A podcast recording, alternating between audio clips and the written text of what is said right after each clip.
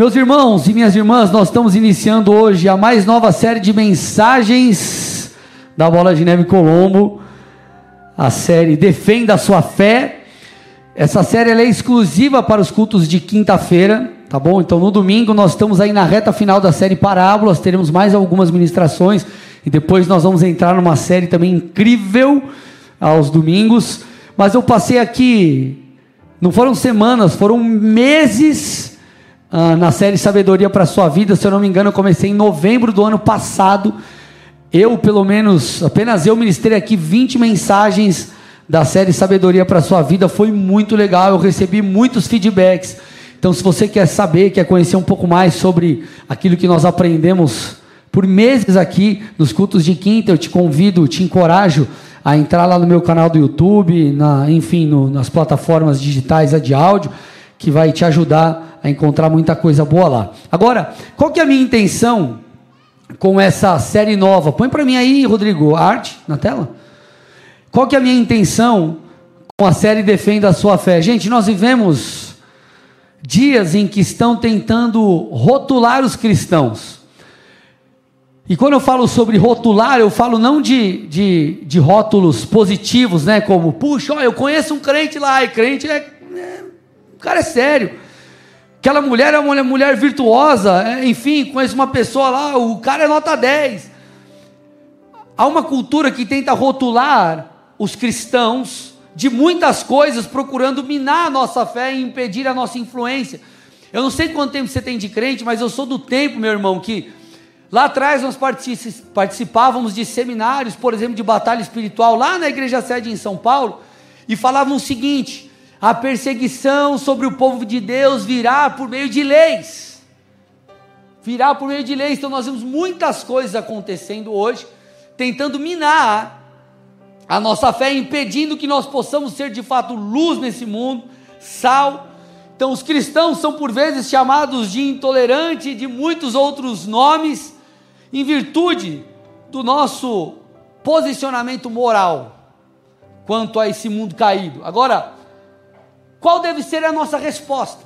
Qual deve ser o nosso posicionamento diante dessas coisas e nesta série, que eu não sei quantas mensagens nós teremos, se poucas, se mais ou menos, ou se muitas, mas eu tenho certeza que o Espírito de Deus vai construir algo incrível no nosso coração. Você pode dar um amém por isso?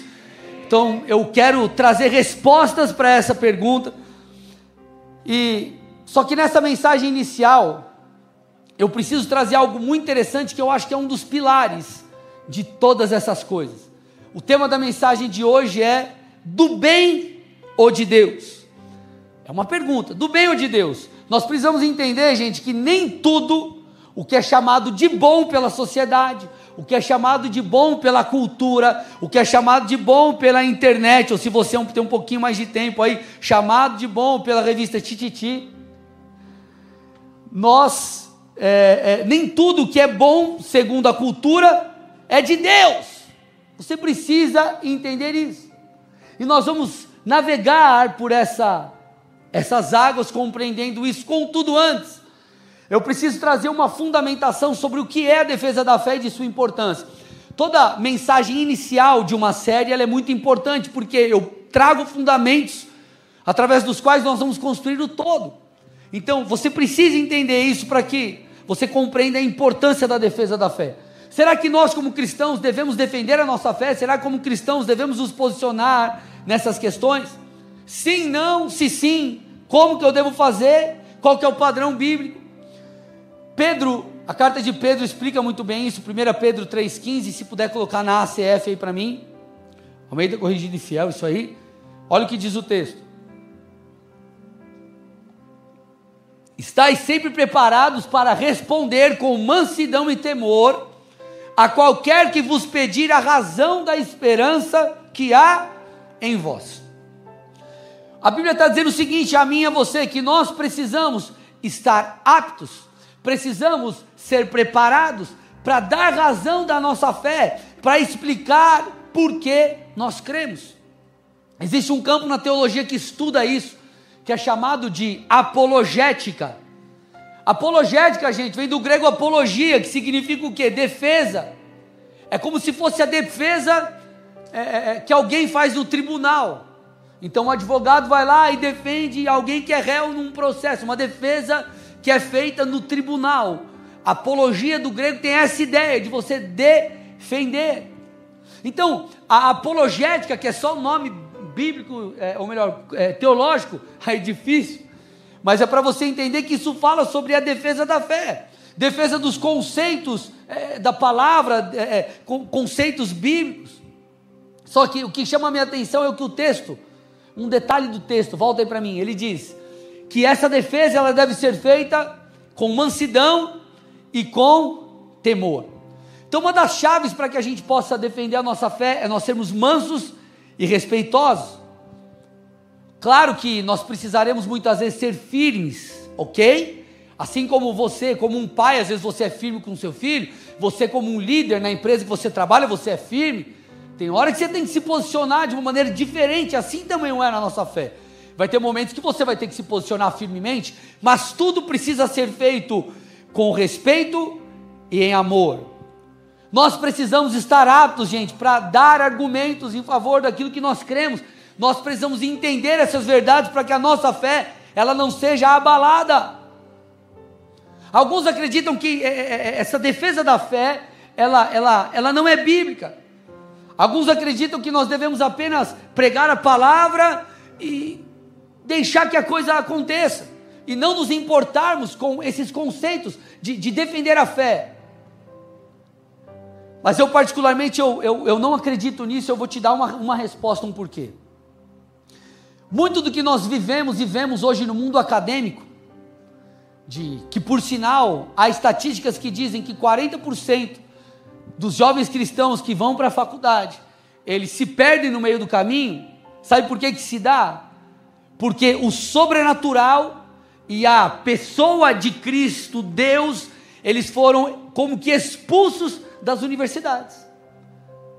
Agora, graças a Deus que o Senhor tem levantado muitos filósofos e pessoas de fato do campo acadêmico que têm trazido sustentação para que as verdades de Deus é, é, sejam incluídas de fato no campo acadêmico.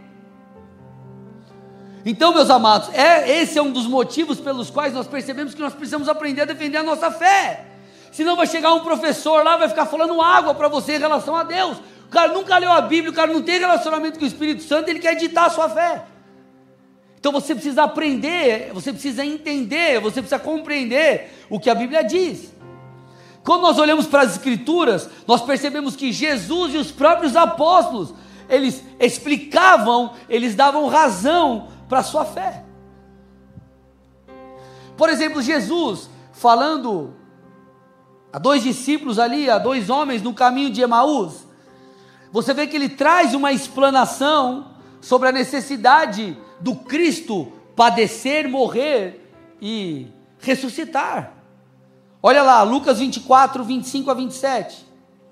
Então Jesus, então ele lhes disse: Como vocês são insensatos e demoram para crer em tudo que os profetas disseram.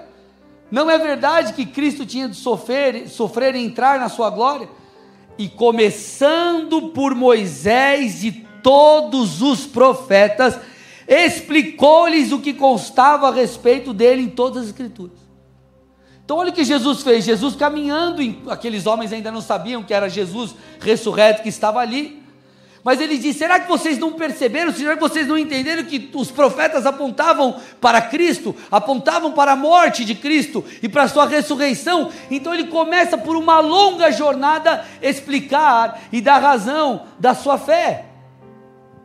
O próprio Jesus, gente, ele apontou para os milagres, ele fez uso do argumento dos milagres, para, de certa forma, validar, se assim eu posso dizer,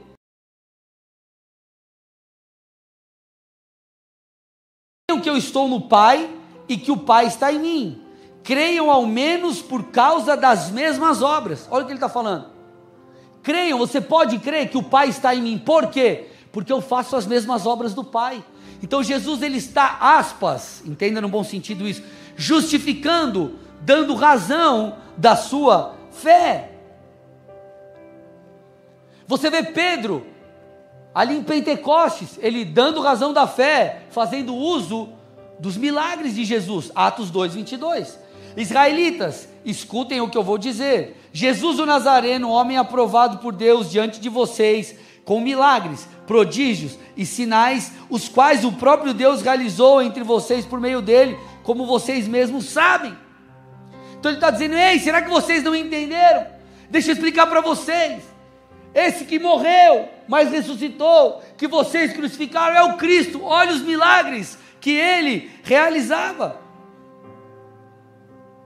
Se nós avançarmos um pouco mais, você vai perceber que Pedro fala sobre o cumprimento das profecias em Cristo. Dá uma olhada lá, Atos 2, 25 a 31. Eu sei que esse começo ele é um pouco mais.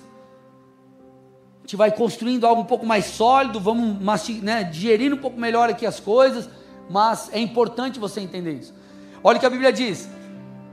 Porque Davi fala a respeito dele, dizendo: Eu sempre via o Senhor diante de mim, porque Ele está à minha direita, para que eu não seja abalado.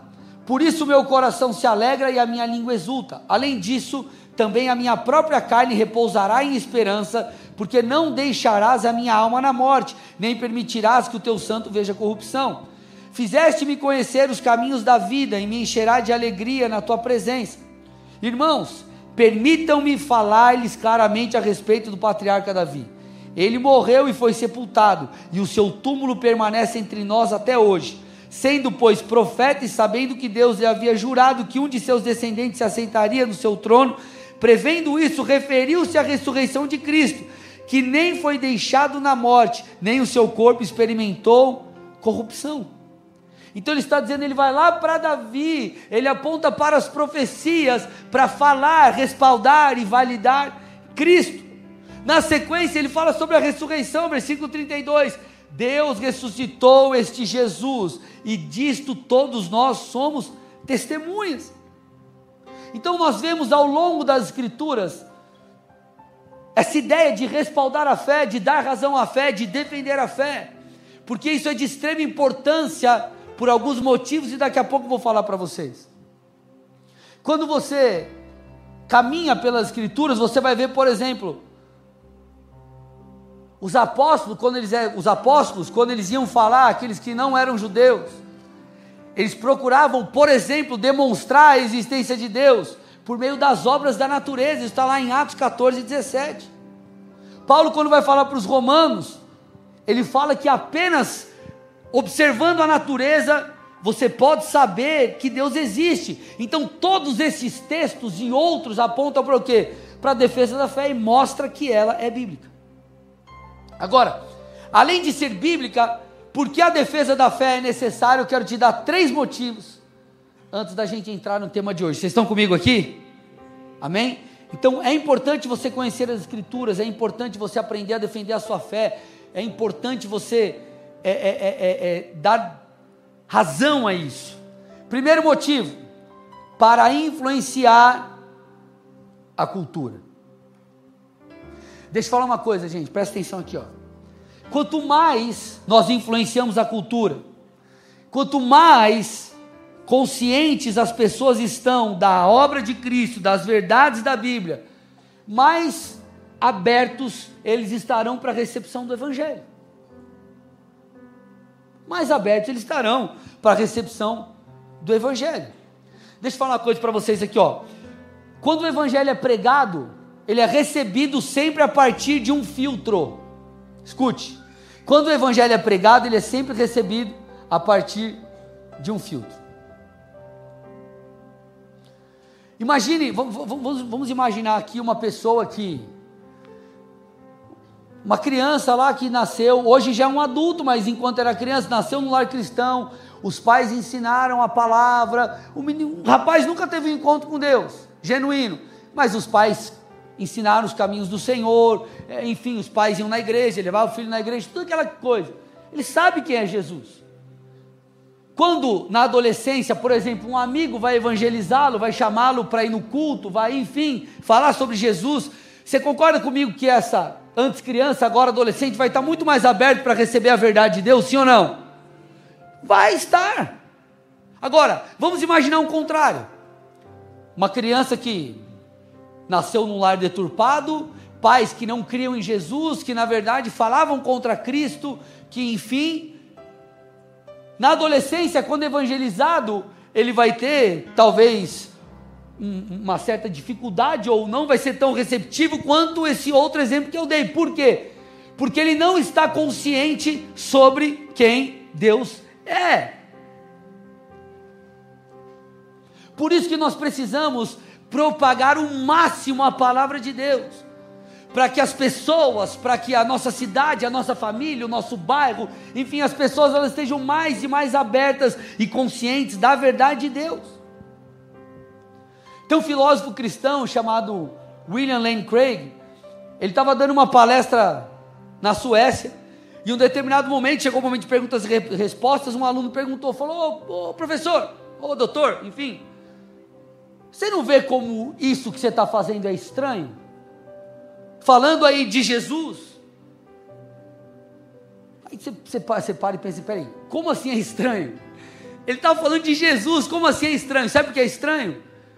Porque aquele rapaz estava inserido em um meio e uma cultura que Jesus tem sido tirado de cena. Porque a palavra de Deus perdeu espaço na cultura, porque a palavra de Deus deixou de ser influência, porque nós vemos o evangelho minguando, o que, que aconteceu? As pessoas estavam menos conscientes da verdade de Deus. Então a defesa da fé, na verdade, por mais que o nome seja defesa, nós não estamos recuados, na verdade, nós estamos na linha de frente, no ataque, nós estamos evangelizando as nações, nós estamos propagando o Evangelho, nós estamos falando sobre Cristo, sobre aquilo que Ele fez em nossas vidas, contando nosso testemunho, compartilhando a verdade de Deus. Então, defender a fé é influenciar, é uma postura ativa. Não é necessariamente uma postura é, de, de, de, de, reativa ou mera e simplesmente de defesa. Então, nós precisamos aprender a defender a nossa fé para influenciar uma cultura. Segundo motivo, para fortalecer aqueles que creem. O benefício de você entender e, e, e saber da razão da sua fé vai te ajudar, por exemplo, a ter mais confiança quando você for propagar o Evangelho. Quando você for compartilhar a sua fé, você vai saber como fazê-lo. E segunda coisa, vai te ajudar a manter a sua fé de pé em tempos de dúvidas e tribulações. Um rapaz, uma certa vez, é, é, é, anos atrás, congregava conosco, entrou na universidade, se eu não me engano, ele começou a fazer história. Deu um tempo, o cara sumiu da igreja e pirou o cabeção. Aí você fala assim, cara, será que você ainda não entendeu que quando nós falamos de história, estudar a história, deixa eu, deixa eu compartilhar uma coisa com vocês aqui. Você não está necessariamente estudando a verdade como assim, pastor? É, irmãos. A história, normalmente ela é contada pelo grupo que venceu, normalmente ela é contada, então pode ser que tenha coisas que você estude que não é bem assim e você acha que é verdade. Uma, uma das coisas que estudiosos dizem para você saber de fato o que aconteceu num período, não é você necessariamente pegar um escrito de alguém, mas é você avaliar, por exemplo, as artes daquele tempo e outras coisas que vão mostrar o cenário total. Vamos imaginar se alguém chega assim e fala: Ó, oh, passam-se 100 anos. Aí alguém escreve assim: em 2023, a nação brasileira era uma nação moralmente pura. A maioria dos cidadãos brasileiros eram corretos, retos. Você está lendo 100 anos depois, você pode pegar aquele escrito e achar que é verdade, mas vai estudar cultura vai estudar os filmes que os brasileiros produzem, vai, vai, vai, vai dar uma olhada nas plataformas digitais, as músicas mais ouvidas, você vai perceber que a promiscuidade rola solta.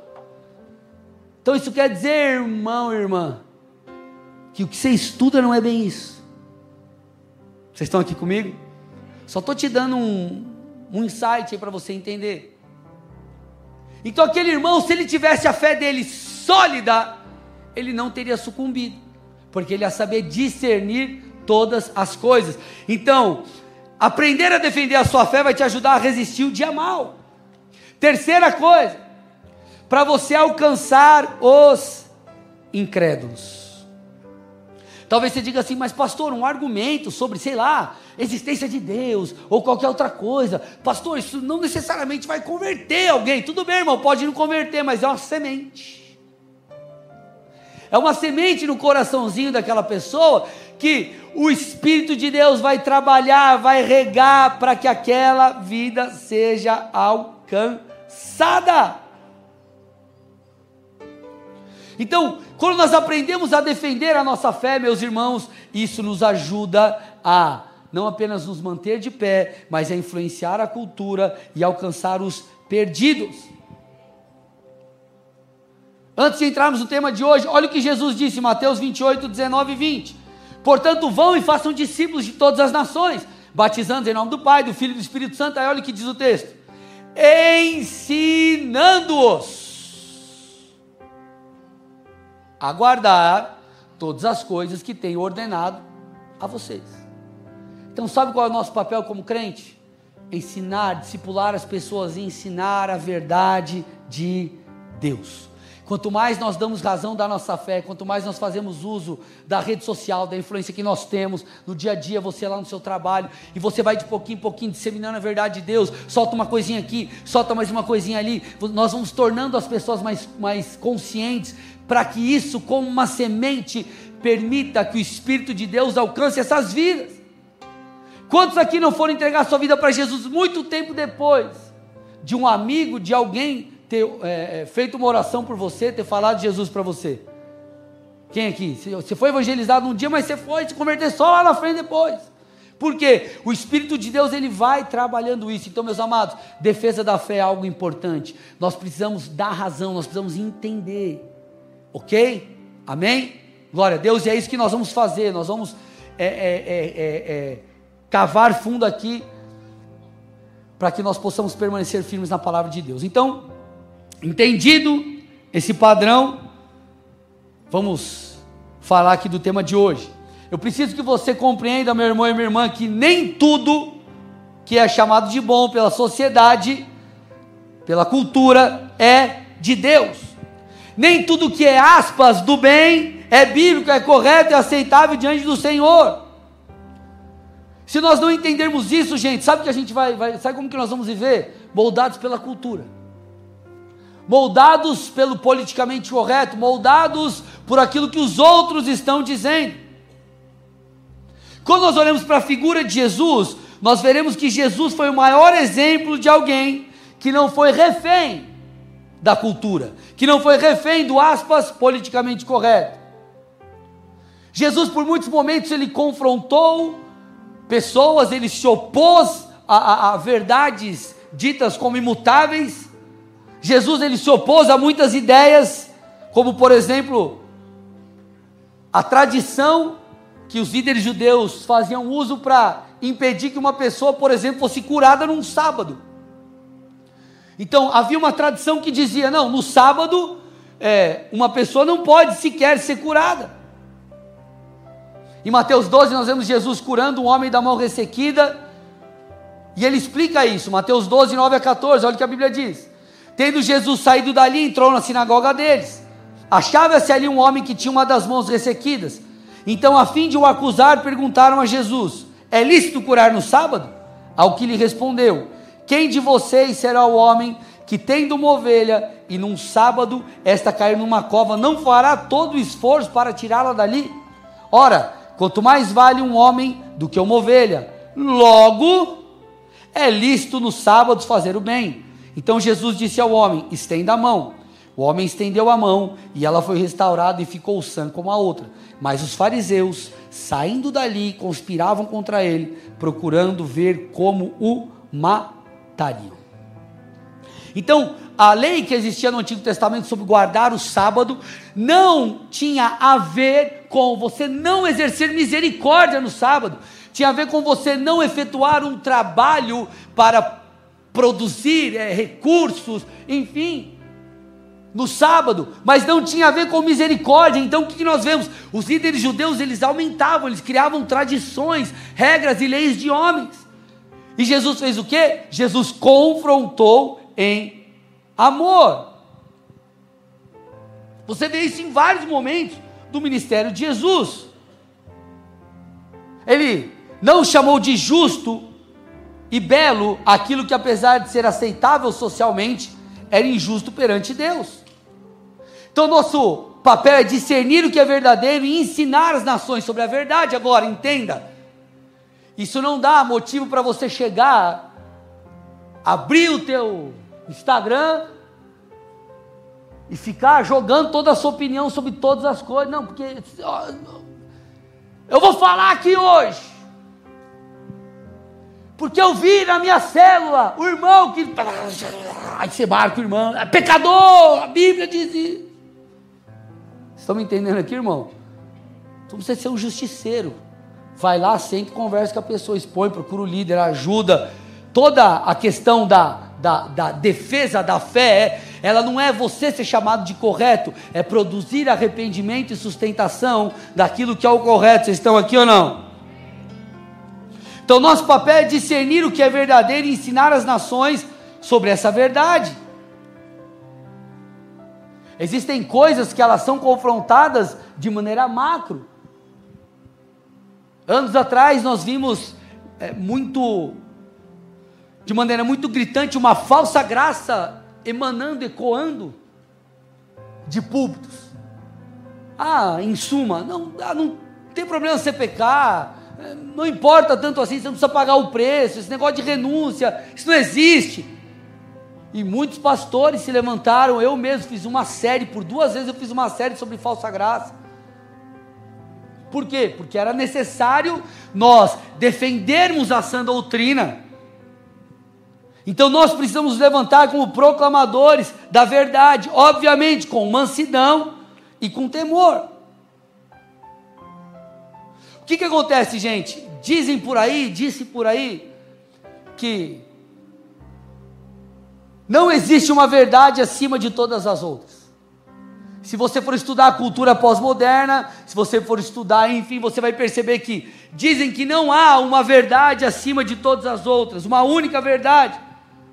Mas aqui a verdade ela é uma construção, é uma pura narrativa, cada um tem a sua. Não, tem a sua verdade moral, assim como tem a verdade moral do outro. Ah, no Brasil a verdade moral é uma, na Argentina é outra, no Japão é outra, no, na tribo indígena, não sei da onde é outra. Cada um tem a sua verdade moral, é uma narrativa.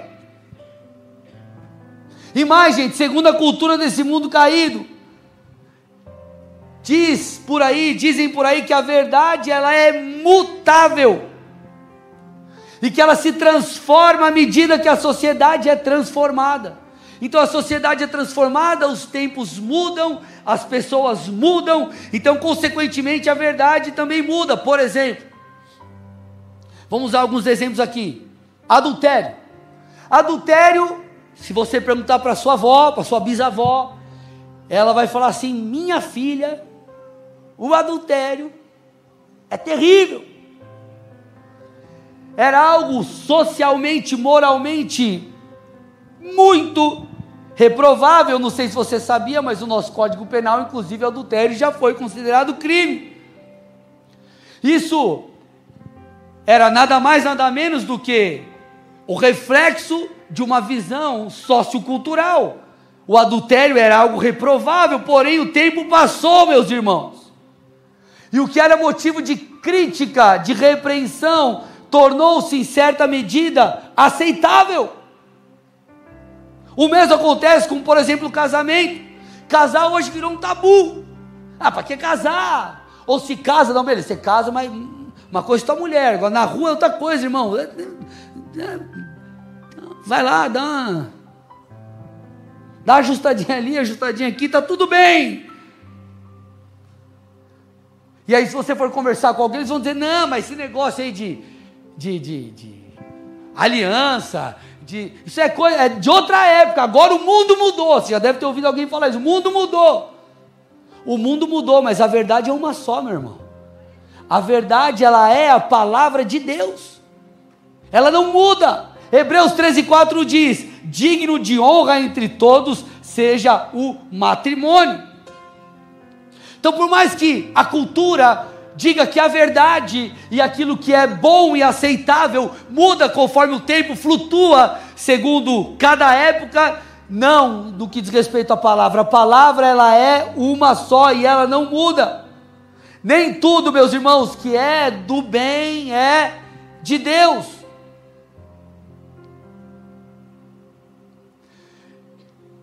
Paulo ele cita algumas obras da carne. Eu vou mostrar dois textos aqui. O primeiro para vocês é as obras da carne. Você vai perceber como aquilo que é reprovável segundo as escrituras se tornou de certa forma padrão ou aceitável nos nossos dias. Põe para mim aí, Gálatas 5, 19 a 21.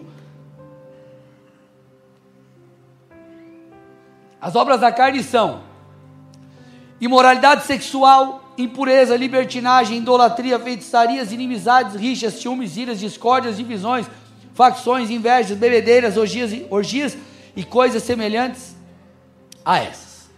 Posso falar um pouquinho delas aqui ou não? Agora é a parte, parte prática aqui. Olha para o irmão do seu lado e fala: aperta o cinto, que agora vai pegar. Ó, quer ver como a imoralidade sexual se tornou aceitável? Quer ver? Por exemplo, fornicação. O que é fornicação? É sexo antes do casamento. Isso é pecado segundo as escrituras. Mas hoje, se você não vai para a cama com a sua namorada ou com o seu namorado, você é tapado, você é bobo, você é retrógrado, quadrado. Por quê? Aceitável, padrão. Pornografia. Ah, não, pastor, mas sabe como é? Porque hoje a coisa é mu propagou muito, né? Sim, mas propagou porque tem gente que consome. Só tem mais opções e situações. Por quê? Porque as pessoas consomem isso. Adultério, masturbação e tantas outras coisas que se tornaram aceitáveis, se tornaram de certa forma um padrão. Ah, mas não dá nada, isso é do bem, mas não é de Deus, irmão, é do bem segundo o quê? Segundo quem? E você precisa aprender a dar razão na sua fé, porque senão vai chegar um amigo teu lá da escola, um parceiro teu, enfim, vai tentar enfiar goela abaixo uma coisa, você precisa estar fundamentado na palavra para você não ceder. Segunda coisa, libertinagem, ou uma outra versão diz lascívia. O que, é lascívia, gente? Lascívia está ligado à luxúria, que é a sensualidade. Pessoas muito voltadas à sensualidade, ao culto excessivo ao corpo. Isso é libertinagem, isso é sensualidade. Eu não estou dizendo que você não pode ser estiloso, estiloso. Problema nenhum, zero. Agora, tem gente que passa do ponto. Sensualidade, isso é pecado. Feitiçaria, isso passa por coisas como o desejo de conhecer o oculto sem Deus, desenhos que ensinam crianças a, a fazer invocação demoníaca. E. Sabe que eu falo isso aqui ou não? Crente que vê horóscopo.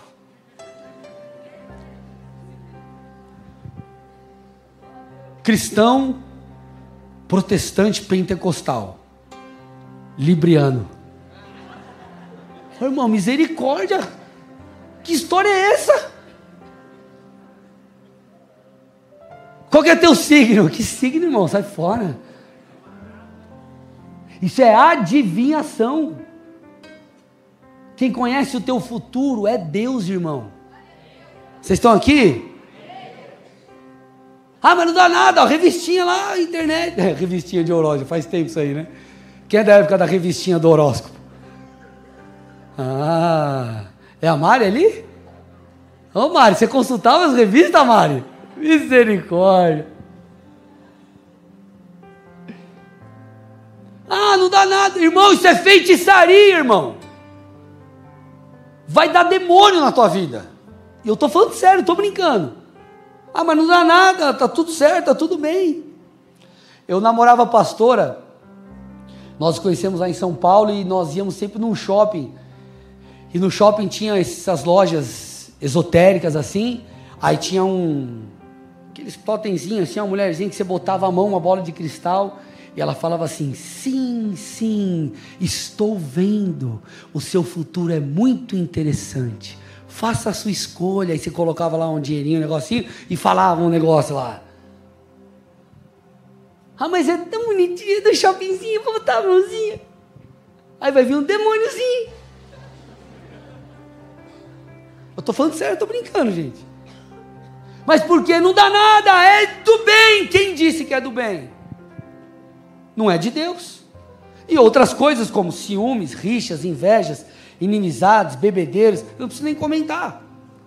Quando você vai lá para 1 Coríntios 6, 9 e 10, ou vocês não sabem que os injustos não herdarão o reino de Deus? Não se enganem, nem imorais, nem idólatras, nem adúlteros, nem afeminados, nem homossexuais, nem ladrões, nem avarentos, nem bêbados, nem maldizentes, nem roubadores herdarão o reino de Deus. Ponto. Então, por exemplo, idolatria. Idolatria não fala só apenas a, a, outros deuses, imagens intermediadores que são colocados no lugar de Deus. Isso fala sobre idolatrias a pessoas, idolatrias a cantores, a pregadores. Tem problema nenhum, você tem um carinho por alguém, você puxa, eu gosto daquela aquela banda lá, ou eu gosto daquele cantor lá, daquela mulher do fogo, ou eu gosto daquele pregador. Normal, você se identifica, isso é muito legal. Agora, tem pessoas que idolatram, passam da conta, isso é pecado. Ladrões.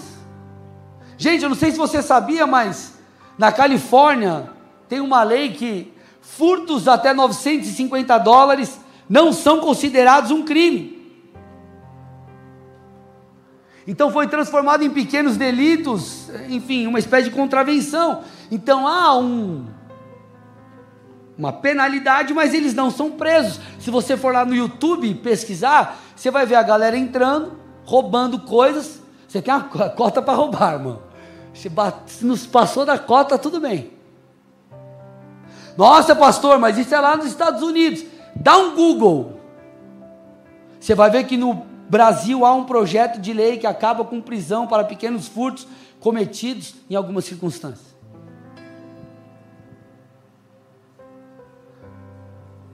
Quem disse que isso é do bem? Não importa se socialmente é aceitável. Avareza, irmão.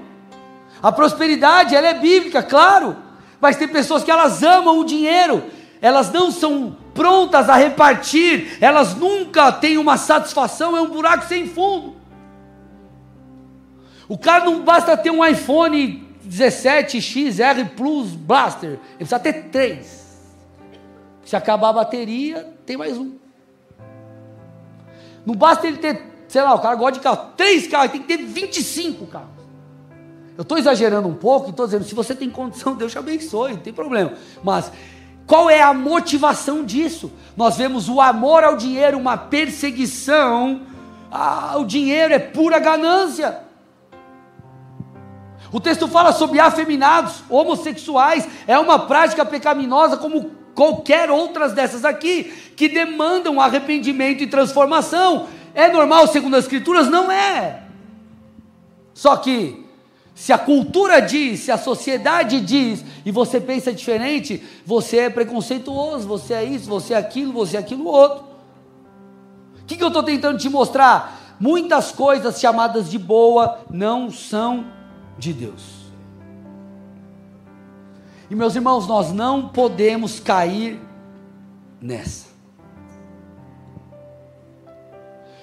Se você não conhece as Escrituras, é, eu já vi gente coisas que são claras na palavra, claras, tá lá, tá explícito que aquilo é pecado. E alguém, vamos por prega contra aquilo, o crente fica bravo. Bravo por quê, cara? Você não, você não é a Bíblia? Você não sabe que isso é pecado? Você não está vendo que isso é errado? Você não está vendo que isso demanda arrependimento, como qualquer obra da carne que nós citamos aqui? Então a verdade de Deus não muda, por quê? Deus é imutável, essa é uma das características dele, gente. Deus é imutável ele não muda. Ele não muda, ele é imutável. Olha o que Pedro disse, 1 Pedro 24, 25. 1 Pedro 1, 24, 25. Porque toda a humanidade é como a erva do campo, e toda a sua glória é como a flor da erva. A erva seca e a flor, a flor cai, mas a palavra do Senhor permanece para sempre. Esta palavra é o evangelho que foi anunciado a vocês. Então ele está dizendo: existe uma palavra, existe uma verdade, existe um padrão que ele não muda. queira você ou não. O que, que você tem ouvido por aí? Ah, não, ó, precisa editar a Bíblia, hein? Precisa mudar a Bíblia, hein? Precisa atualizar a Bíblia, hein? Por quê?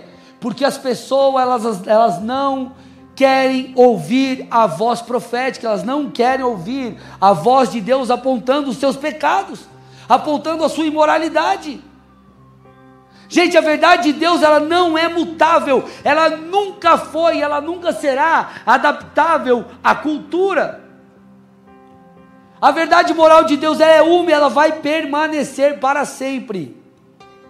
E a obediência a essa verdade, a submissão a essa verdade, que vai permitir com que eu e você possamos viver em plenitude. Na verdade, o, o padrão de Deus, ele nos, nos traz segurança. Vamos imaginar que você trabalha com obra. Aí você chega lá e tem um fiscal lá do, do, do segurança do trabalho. O cara chega para você e fala: você tem que é talabarte, é capacete. Parece um astronauta para trabalhar assim, né? Mas para que, é isso? Para você se proteger. Porque se você está sem aquele equipamento, você cai e você morre. A verdade de Deus é para a nossa proteção. Quando o Senhor fala semeia, o que, que ele está dizendo? Semeia porque ele vai abrir as janelas dos céus. É um princípio espiritual para que você seja abençoado. Quando ele traz lições sobre o casamento, quando a Bíblia traz lições sobre diversos aspectos, é para o nosso bem. Agora, pastor, legal, eu estou entendendo tudo isso, mas por que, pastor, que mesmo assim, nós vemos crentes, nós vemos pessoas que dizem que Jesus é o Senhor e Salvador das suas vidas, que dizem crer na palavra. Por que essas pessoas, elas fazem recortes da Bíblia e elas escolhem o pecado? Por que que pessoas fazem, gente, deixa eu falar uma coisa para você. Se você for dar lado para alguém, por exemplo, que prega a falsa graça, sabe o que você vai perceber? Que eles usam textos bíblicos. Só que eles pegam um pedaço do texto e esquecem todo o resto. É tipo briga de casal. Discute com a mulher e a mulher pega aquele negócio que você falou. E é sempre a mulher que faz isso, o homem não faz, tá? Sempre a mulher. Tira do contexto e taca na sua cara. É Jesus, aleluia. E tipo assim, eu não esqueci que lá na pandemia, você falou aquilo, aquilo, aquilo, cor, fez um corte. E é mais ou menos isso que acontece. Agora, por que, que as pessoas escolhem o pecado? Eu já disse quero reforçar aqui. As pessoas estão abafando a voz profética. Elas estão elas não querem ouvir a sã doutrina e elas estão se rodeando de mestres segundo as suas próprias cobiças. Deixa eu te falar isso, presta muita atenção, irmãos. Você precisa ser como um bereano, você precisa pegar isso aqui que eu estou pregando vai na tua casa, olha os textos bíblicos, escuta a mensagem de novo vê se é verdade. E se eu falo um monte de água aqui, um monte de asneira, um monte de abobrinha, você vai acreditar? que, que eu estou tentando te dizer? Né? Estou sendo um pouco sarcástico aqui, mas para quê? Porque tem um monte de gente que crê em mentiras. Olha o que Paulo fala para Timóteo, estou indo para o final aqui, 2 Timóteo 4, 3 assim. Pois virá o tempo em que não suportarão a sã doutrina. Pelo contrário, se rodearão de mestres segundo a sua própria cobiça, como sentindo coceira nos ouvidos. Eles se recusarão a dar ouvidos à verdade, entregando-se às fábulas. Mas você seja sóbrio em todas as coisas, suporte as aflições, faça o trabalho de um evangelista, cumpra plenamente o seu ministério. Ele está dizendo: as pessoas estão se rodeando, estão se cercando de mestres segundo a sua própria doutrina. Ah, tá bom, será que existe alguma igreja que fala que tudo bem eu fazer aquilo lá? Então ele vai, procura, acha e começa a seguir. Ah, não, esse é meu pastor, essa é minha igreja, é esse que eu vou ouvir. Mas são pessoas que na verdade estão seguindo doutrinas de demônios. Credo, pastor. não, não são palavras minhas, não, são palavras de Paulo, 1 Timóteo 4, 1 e 2. Olha lá. Ora, o Espírito afirma expressamente que nos últimos tempos alguns apostatarão da fé por obedecerem a espíritos enganadores e a ensinos de demônios pela hipocrisia dos que falam mentiras e que têm a consciência cauterizada. Ele está falando, existem pessoas que porque estão não querem ouvir a voz profética, não querem, não querem ser confrontadas, elas se cercam de mestres, de pessoas que estão cauterizadas em suas consciências. Elas já não conseguem entender a palavra de Deus como verdade. Então elas fazem recortes, elas elas debaixo de doutrinas de demônios criam, estabelecem verdades que não são bíblicas. Agora, o abandono dessa sã doutrina, da palavra pura, que é de origem demoníaca, tem um fim: colocar você e eu, enfim, a pessoa que acredita nisso, no trono de sua vida. Por que, que as pessoas elas fazem recortes da palavra, acreditam em mentiras e tomam coisas como verdade, seguem coisas são contrárias à palavra, acreditando que é a verdade. Sabe por quê? Porque elas querem justificar o seu pecado. Elas querem se colocar no trono, no centro de suas vidas. Paulo diz que eles trocam a verdade pela mentira. Romanos 1:25. Eles trocaram a verdade pela mentira, adorando a criatura em lugar do criador. Então eu vou adorar o meu próprio eu. O que eu quero é justificar o meu pecado. O que eu quero é dar vazão à minha carne. O que eu quero é praticar as minhas obras sem precisar ser confrontado, sem entender que eu estou errado, sem precisar me adequar a Cristo. Eu quero uma igreja, eu quero um pastor, eu quero um líder, eu quero uma Bíblia, eu quero um livro que valide as minhas práticas, porque no final das contas tudo tem a ver comigo e não com Cristo. Isso a Bíblia chama de doutrina, pessoas que acreditam em doutrina de demônios. Então, gente, aqueles que se baseiam no padrão sociocultural para viver uma vida de fé, o que, que, é isso? O cara que se baseia no, baseia no que a cultura diz, no que estão dizendo por aí, na novela, na, na, na, na televisão, e baseiam nisso a sua fé, estão correndo um grande risco. Vocês me dão mais cinco minutinhos aqui? Sim ou não? Vocês estão gostando? Vocês estão quietinhos? Estão gostando mesmo? Amém, glória a Deus. Provérbios 14 e 12. Há um caminho que ao ser humano parece direito, mas o fim dele é caminho de morte. Presta atenção nisso, esse texto é precioso. Põe para mim de novo aí. Olha o que ele está falando. Ó. Há um caminho que parece direito. Mas o fim dele é caminho de morte. Você precisa prestar atenção nisso.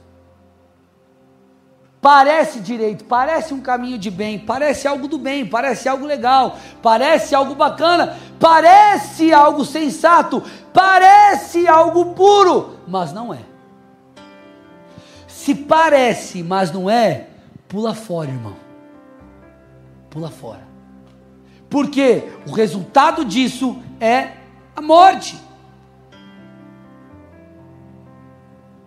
Agora, por que, que as pessoas elas tomam essa atitude de deliberadamente irem contra Deus e fazerem uso das escrituras para ter uma consciência mais tranquila? Não é apenas porque elas querem dar vazão à sua carne, mas é porque elas caem no engano de Satanás. Deixa eu te falar uma coisa. Satanás, gente, é o pai da mentira. Ele é o mestre do engano. Ele vai fazer de tudo para que você caia, seja enganado no que diz respeito às verdades de Deus. Ele vai tentar tornar o mal em bem. Foi isso que ele fez com Eva. Olha lá, Gênesis 2, 16 e 17.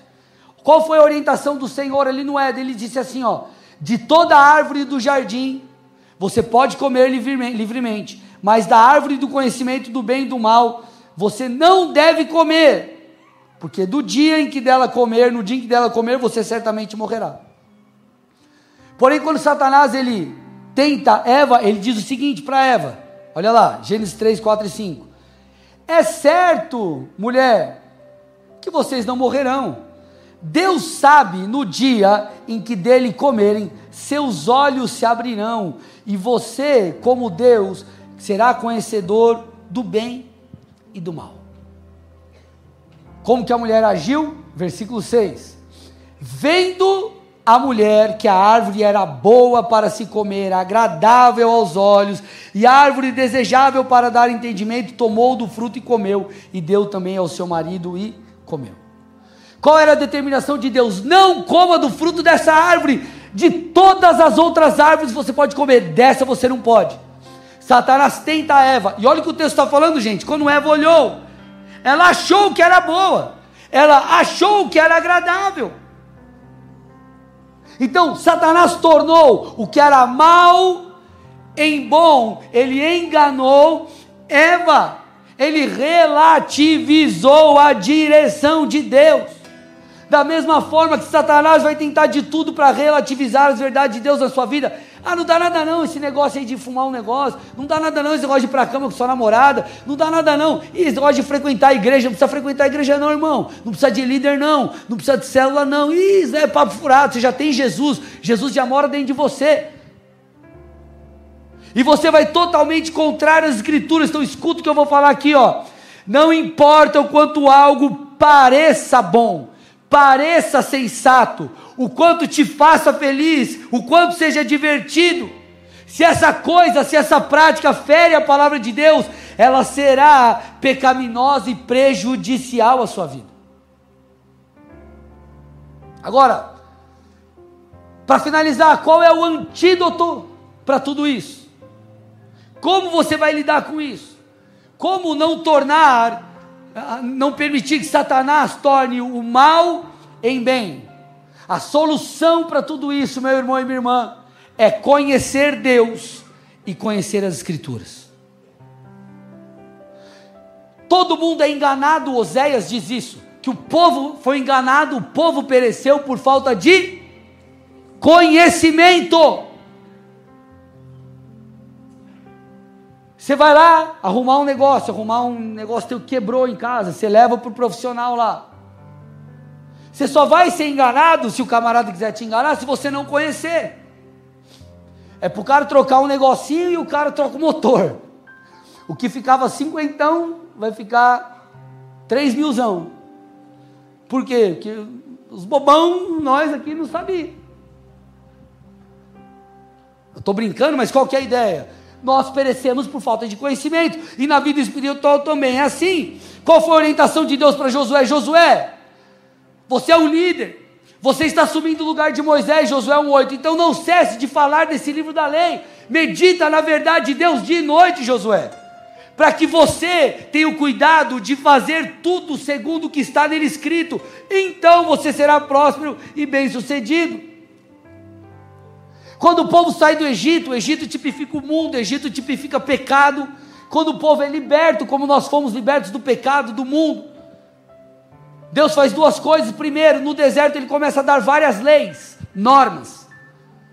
E eles também têm um encontro com Deus no Monte Sinai. Isso representa duas coisas que nós precisamos: conhecimento da lei de Deus e conhecimento da face de Deus. O povo que conhece a lei do seu Deus e o povo que conhece o seu Deus, a face do seu Deus, ele não é facilmente enganado. Agora, por que, que nós transformamos o mal em bem?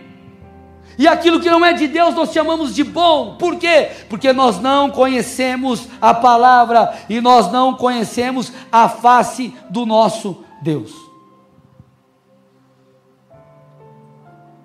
Eu quero te encorajar, meu irmão, de verdade, a ler a sua Bíblia. Pastor, eu não tenho vontade de ler. Lê até você ter vontade. Deixa eu te falar, leia até você ter vontade. Hoje eu postei lá no Instagram, comentei um pouquinho do meu 21 primeiro livro, que eu, 21 primeiro livro que eu terminei no ano. E eu não faço isso porque quero mostrar que eu leio um monte. Não, eu quero incentivar você. Leia a Bíblia, meu irmão, vai orar, conheça a Deus, porque senão você será facilmente tragado pelas mentiras do inferno. Quando você for tentado, você não vai ter uma base sólida. Por quê? Porque Satanás é, é enganoso, ele é ardiloso. Então não importa se algo é bom, se algo é chamado de bom, você tem que ir para a Bíblia. Por isso você precisa aprender a defender a sua fé. Sua fé precisa estar fundamentada. Não interessa o que o blogueiro, a blogueira diz, o que a novela, o que a, a, a tia, a avó, quem for. O que importa é o que a Bíblia diz. Se fere a Bíblia, não é bom. Ah, mas é aceitável, é legal, todo mundo faz, mas você não é todo mundo, irmão. Você não é todo mundo. Você é um filho de Deus. Mas pastor, está todo mundo fazendo aqui um negócio, que é errado, mas está todo mundo se dando bem, irmão. Ele está plantando, ele vai colher.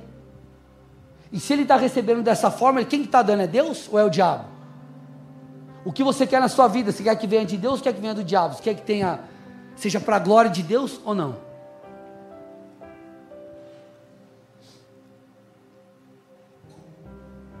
Às vezes alguém fala assim: Ô pastor, ô presbítero, você pode orar pelo meu negócio? Às vezes você tem que perguntar, mas qual que é teu negócio? É sério, irmão? Porque tem gente que ah, eu, eu, eu vendo umas paradas aí e ó para Deus abençoar. Mas por quê? Porque hoje em dia se propaga o quê? Tem traficante evangélico. É sério? Não existe isso. Então, meus amados, nós precisamos conhecer essa doutrina, nós precisamos ser propagadores da verdade. Nós estamos numa posição de ataque, nós, no, no bom sentido, né, de avanço, nós não estamos numa posição de defesa. Nós não fazemos isso com uma atitude soberba, arrogante.